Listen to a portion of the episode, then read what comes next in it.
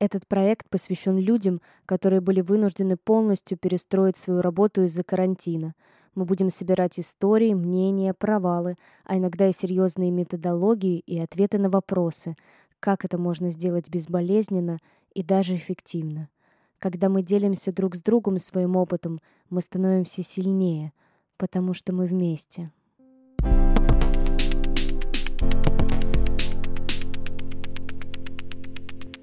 Сегодня я созвонилась с Игорем. Он профессиональный музыкант, работает в театре, играет в нескольких группах, а еще он преподаватель классической гитары.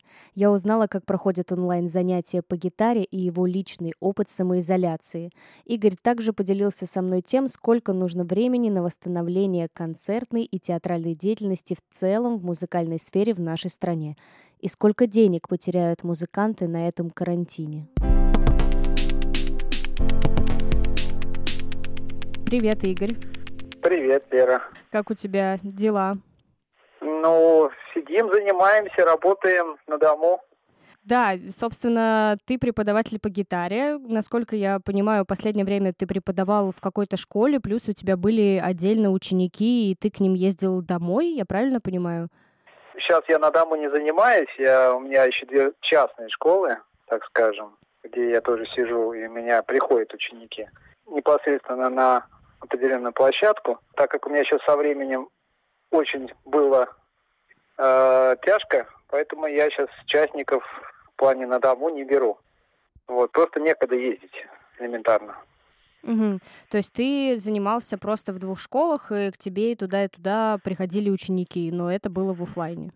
Это было в офлайне, да, совершенно верно. И, собственно, теперь самый главный вопрос. Как же ты живешь сейчас?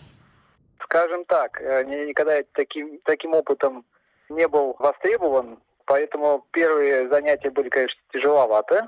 Прежде всего, тяжеловато не из-за того, что самого занятия проводить, а именно с точки зрения усталости, потому что во время урока по э, видеосвязи э, не всегда связь бывает хорошей, во-первых. Во-вторых, тебе приходится напрягать слух, зрение и говорить, соответственно, громче – органы слуха. Органы, да, да, слуха, всего остального напрягается сильнее. Соответственно, ты устаешь гораздо больше. И сам урок проходит э, гораздо дольше из-за этого тоже. А, а я правильно... Под... Ты каким инструментом пользуешься? Это какая-то видеосвязь? Skype? Это, да, это, это Zoom. Мы, а, Zoom. мы занимаемся в Zoom, да. Но там тоже, если идет перегруз, э, если очень много конференций, соответственно, связь начинает падать. Вот это не зависит от интернета, это совершенно не зависит от того, какая у тебя скорость интернет-связи. Поэтому иногда бывает очень тяжеловато. И мы даже передоговариваемся на другое время, когда совсем все плохо становится. Угу. Ну, я так понимаю, это происходит как раз в дневное время, когда все, кто в принципе работает сейчас из дома, начинают подключаться на конференции. Видимо, самый тяжелый период для Зума. Скорее, скажем, даже где-то после пяти, с пяти до семи mm. где-то вот этот период. С четырех, с пяти до семи. То есть это твой вообще первый опыт э, преподавания гитары в онлайне? Да, совершенно верно. А ты с детьми же, и с детьми работаешь, и со взрослыми людьми? Сейчас по онлайну я пока занимаюсь только с детьми со школы как раз моей основной. Со следующей недели собираюсь э, с участниками который у меня в частных школах, тоже возобновить занятия, ну, кто, конечно, имеет желание. Вот, поэтому пока не знаю, как это будет со взрослыми происходить. А с детьми как? С, с детьми, ну, в общем, в общем, к концу недели могу сказать, что общая концепция занятий пошла на очень сильно положительное движение. Потому что я даже сам не ожидал, честно скажу. Э, видимо, во-первых, дети э, находятся все время дома, у детей очень много свободного времени, соответственно, они не перегружены уроками. У них идут уроки какие-то с утра, а, тоже mm-hmm. в онлайн-режиме, но их там немного, два-три урока, не больше. Я сейчас тоже там, удивлена, может быть, они еще больше занимаются дома? Соответственно, наверняка появляется время, а, так как родители дома, они наверняка следят за тем, чтобы дети занимались, в отличие от э, обычных будней, когда родители на работах, да, дети тоже в школе чуть ли не до вечера, соответственно, заниматься иногда некогда. Ну и папе, маме тоже некогда отследить это, когда они приходят с работы уставшими. Они спрашивают, как дела, может быть, проверят уроки и идут спать. Вот, поэтому сейчас э, продуктивность занятий очень сильно выросла, на удивление. Несмотря на то, что тяжелее, конечно, что-то объяснять, связи с тем, что ты на расстоянии, ты слышишь не совсем тот звук, который... У музыкантов это очень сложно, то есть главное еще инструменты, которые, ну, как бы играют, да, а вот вокал, допустим, да, или хореографию взять, это вообще я даже не представляю, как можно заниматься на отдаленке. Просто не, не представляю, потому что тут есть физический контакт, здесь нужно все время следить за звуком, да, следить там за движениями и так далее. Где-то подходить, где-то по поправлять. Хотя у нас тоже это присутствует, в общем-то, но если человек занимается не с нуля, в принципе, ты уже можешь что-то объяснить, потому что он уже знает какие-то задачи, которые ты ему ставишь. Он уже тебя начинает понимать. Ну да, вы уже говорите более-менее на одном языке, ты можешь что-то сказать, и он помнит, как ты ему ставил руки когда-то в офлайне Совершенно и верно, да. Да, да, да. И даже если он что-то делает не так, я могу показать, и он вспоминает. То есть у меня есть такой момент в памяти, который она все равно возвращается. Он уже нет такого, что он смотрит на тебя и не понимает, как это сделать. Да? Он уже знает, как это можно сделать, и старается это исправить. И еще можешь, пожалуйста, рассказать э, вообще про тебя? Как э, ты себя ощущаешь, как ты себя чувствуешь с тем, что ты, по сути, не выходишь из дома, никуда не ездишь? Есть ли у тебя какой-то, не знаю, изменился ли твой график? Стало ли тебе сложно там собраться с мыслями? Начинаешь ли ты днем засыпать, как э, некоторые люди, которые мне пишут, что им очень сложно концентрироваться и работать из дома? Вот у, у тебя лично как это происходит? А, скажем так, музыканты вообще ночные жители, по сути, по своей, поэтому э, как-то график сам по себе... Ну, я сейчас стал отсыпаться, я могу сразу сказать, что я могу сейчас спокойно выспаться, потому что я ложусь обычно там 4-5 утра. Вот. У меня самая бурная активность э, мозга, грубо говоря, начинается ночью. Вот, когда ты можешь почитать, можешь позаниматься, можешь, там, не знаю, фильм посмотреть, ну, то есть полная активность идет ближе к вечеру. Вот. А, соответственно, времени, конечно, стало больше. То есть здесь тебе не надо двигаться никуда, то есть ты не должен бегать из одной работы на другую, приходить домой уставшим, и, конечно, тебе там не до каких-то занятий с гитарой, там, даже иногда почитать не, не удается. Элементарно. Потому что ты уже засыпаешь, вроде спать хочешь, а ложишься, заснуть не можешь. Вот это вот самое обидное. Что в голове там происходит куча всяких процессов, которые ты остановить тоже не можешь, чисто физически, из-за бурного дня. Да. Вот. И как-то вот с одной стороны стало, конечно, немножко проще, потому что у тебя есть куча свободного времени, которое ты понимаешь, что ты его можешь использовать на благо себе. Ну, то есть пока есть возможность, да, ты можешь сесть, у тебя пришли мысли поиграть что-нибудь на инструменте. И тут же сел, ты тут же можешь записать это. Так как я сочиняю, мне это мне это очень важно, потому что иногда приходит какая-то идея, когда ты идешь по улице. Угу. Или э, ты едешь в метро. Ну тут вопрос, и приходят ты... ли они, когда ты не идешь по улице, приходят ли они, когда ты сидишь дома? Да, да, нет, они приходят, потому что ты все время, ты, ты сейчас, э, у тебя мысли приходят сами по себе, то есть нет такого, что ты сидишь, думаешь, думаешь, и вдруг у тебя это что-то возникло. Нет. А ты можешь там Здесь просто заниматься, допустим, ну, своими делами. То есть не обязательно сочинять, а отрабатывать технику, а играть какие-то, вспоминать какие-то пьесы еще что-то. А потом просто сесть кушать, и вдруг у тебя в голове заиграет какая-то мелодия. Ты тоже бросаешь всю еду, берешь тот же инструмент и тут же это все наигрываешь, записываешь, и у тебя есть сюжетный материал, который ты можешь дальше уже э, расширять и делать из этого что-то дельная, грубо говоря. Так у меня есть группа, соответственно, я для этой группы сейчас начинаю писать э, более продуктивную музыку. Вот, чего у меня не было на это времени, к сожалению, вот весь этот период, когда ты бегаешь время в каких-то запарах. Плюс есть время сейчас почитать книжки, которых у меня здесь просто горы лежат, непрочитанные литературы, я очень люблю Ну, читать. короче, времени появилось больше из-за того, что меньше На, передвижения. Намного. Но, с другой стороны, есть свои минусы, так как э, современное поколение вообще, ну не только там молодые, там более возрастные, они привыкшие уже двигаться все время, все время быть в каком-то таком круговороте работы и всего остального. И этого немножко не хватает, потому что ты привыкаешь к этой движухе в своей жизни. И когда она резко, резко внезапно исчезает, не то, что тебе становится скучно, а как-то вот ты себя чувствуешь немножко дискомфортно.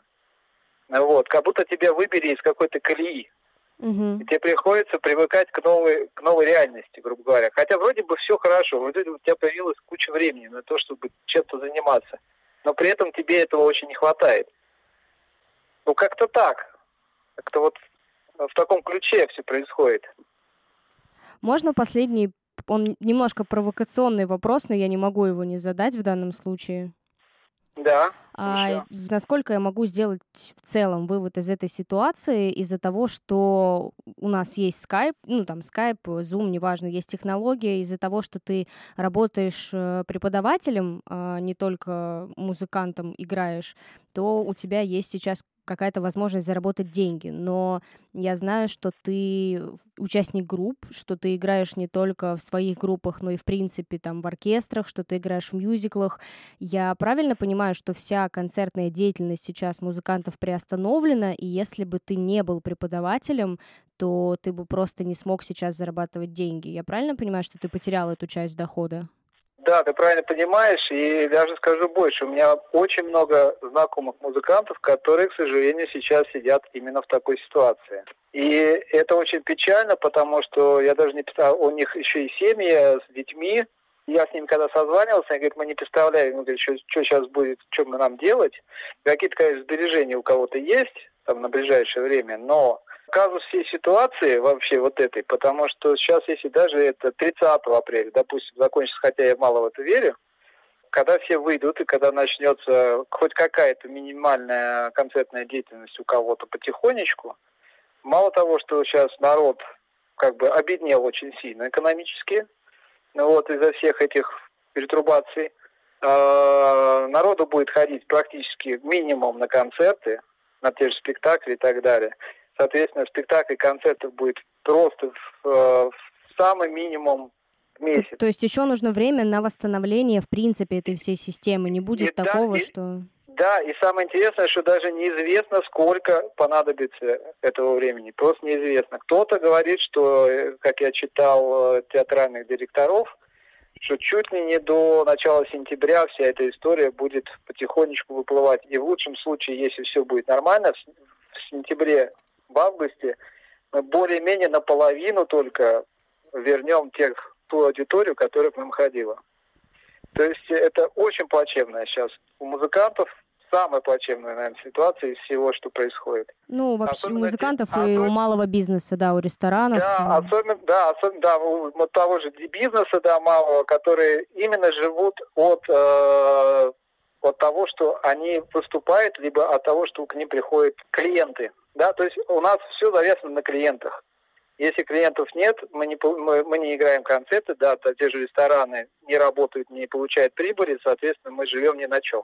А что делают, ну, то есть я понимаю, что музыканты, которые, в принципе, играют только в группах, это сразу до свидания, только личные сбережения, делайте, что хотите. А что происходит э, с музыкантами, которые играют э, в каких-то государственных э, учреждениях, ну, то есть в театрах, ну, то есть те, у кого трудовая лежит э, на работе, что они делают? У них есть какое-то сохранение зарплаты? Да, зарплата сохранение есть, но опять же у них не все так просто. Не все так просто. Могу сказать, вот, допустим, по Большому театру, да, у меня друг там работает. В Большом театре очень сложная система оплаты. Там есть э, основная оплата, которая очень маленькая, я бы сказал, я не буду называть сумму, но это меньше прожиточного минимума. То есть угу. то, что, что идет в пенсионный фонд, грубо говоря. Дальше у них идет э, грант, который распределяется э, непосредственно начальником. Вот. И все, все остальное, то, что сверху, это от количества спектаклей сыгранных. От репетиции спектаклей, ну, схема понятна, есть, да. То есть сейчас они есть, получают только этот минимум. То есть они получают минимум, и может быть какой-то грант, который, опять же, неизвестно, как распределит начальник. Все, все остальное. Если он вообще распределит, учитывая, что надо закрывать свои убытки. Соответственно, да. Здесь, здесь все зависит от начальника, да. Ну, как бы, да, минимальную зарплату будут платить в любом случае. То есть э, в государственных э, учреждениях все это сохраняется. Вот. Но так как, опять же, спектакля нет, то, соответственно, зарплата у них вырезается чуть не в 4-5 раз хотя бы что-то, хотя так плохо ну, говорить, лучше да, бы, чтобы было все хорошо. Минимальная, но подушка, но все равно это не, не есть гуд. Не есть гуд, согласна. А за тех, кто а, не играет в государственных учреждениях, в принципе, будем держать скрещенными все, что можно. Как пошутил а, наш а, общий знакомый басист, а, будем держать друг за друга скрещенными пальцы, чтобы потом не пришлось скрещивать руки. Это точно. Да. Вот здесь главное не от коронавируса помереть, а не от голода. Это, это вообще, да, это на самом деле очень, очень серьезная тема, и не хотелось Я смеюсь от невроза, мне не смешно на самом деле, да. Да, да, это очень не смешно, и здесь очень все серьезно. Да, спасибо тебе большое за сегодняшний разговор. Можешь э, что-то пожелать, если хочешь людям, которые услышат это. Действительно, время непростое. Хочу пожелать, чтобы не было паники. Никто не... Меньше смотрите телевизор, меньше читайте каких-то новостей в интернете, которых сейчас просто, кроме коронавируса, ничего мы не видим. Займитесь своими делами, займитесь семьей. Благо, есть сейчас возможность побыть дома, побыть с семьей, с детьми, заняться своими какими-то, может быть, хобби у кого-то есть. Займитесь хобби, пока есть возможность. Почитайте книжки, посмотрите фильмы. Ну и двигайтесь, не, не думайте о том, что сейчас будет дальше, пока. Пока есть возможность расслабиться, расслабляйтесь.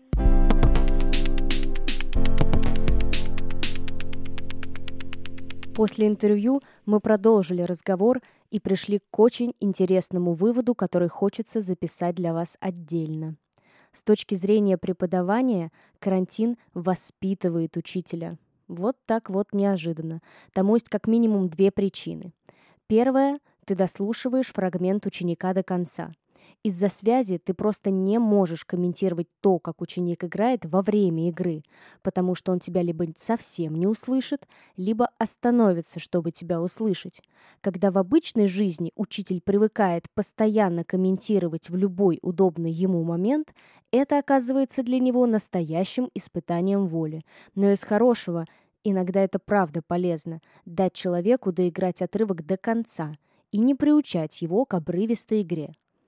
Если все совсем плохо, можно и нужно останавливать сразу, заметил Игорь. Вторая причина – это поиск новых форм объяснения. При невозможности использовать старые ты развиваешься как педагог, когда ищешь новые инструменты.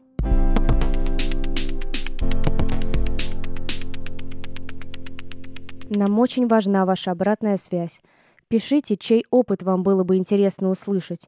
Или, может, вы хотите рассказать свою историю перехода на удаленную работу. Happy Quarantines Days. Hear you.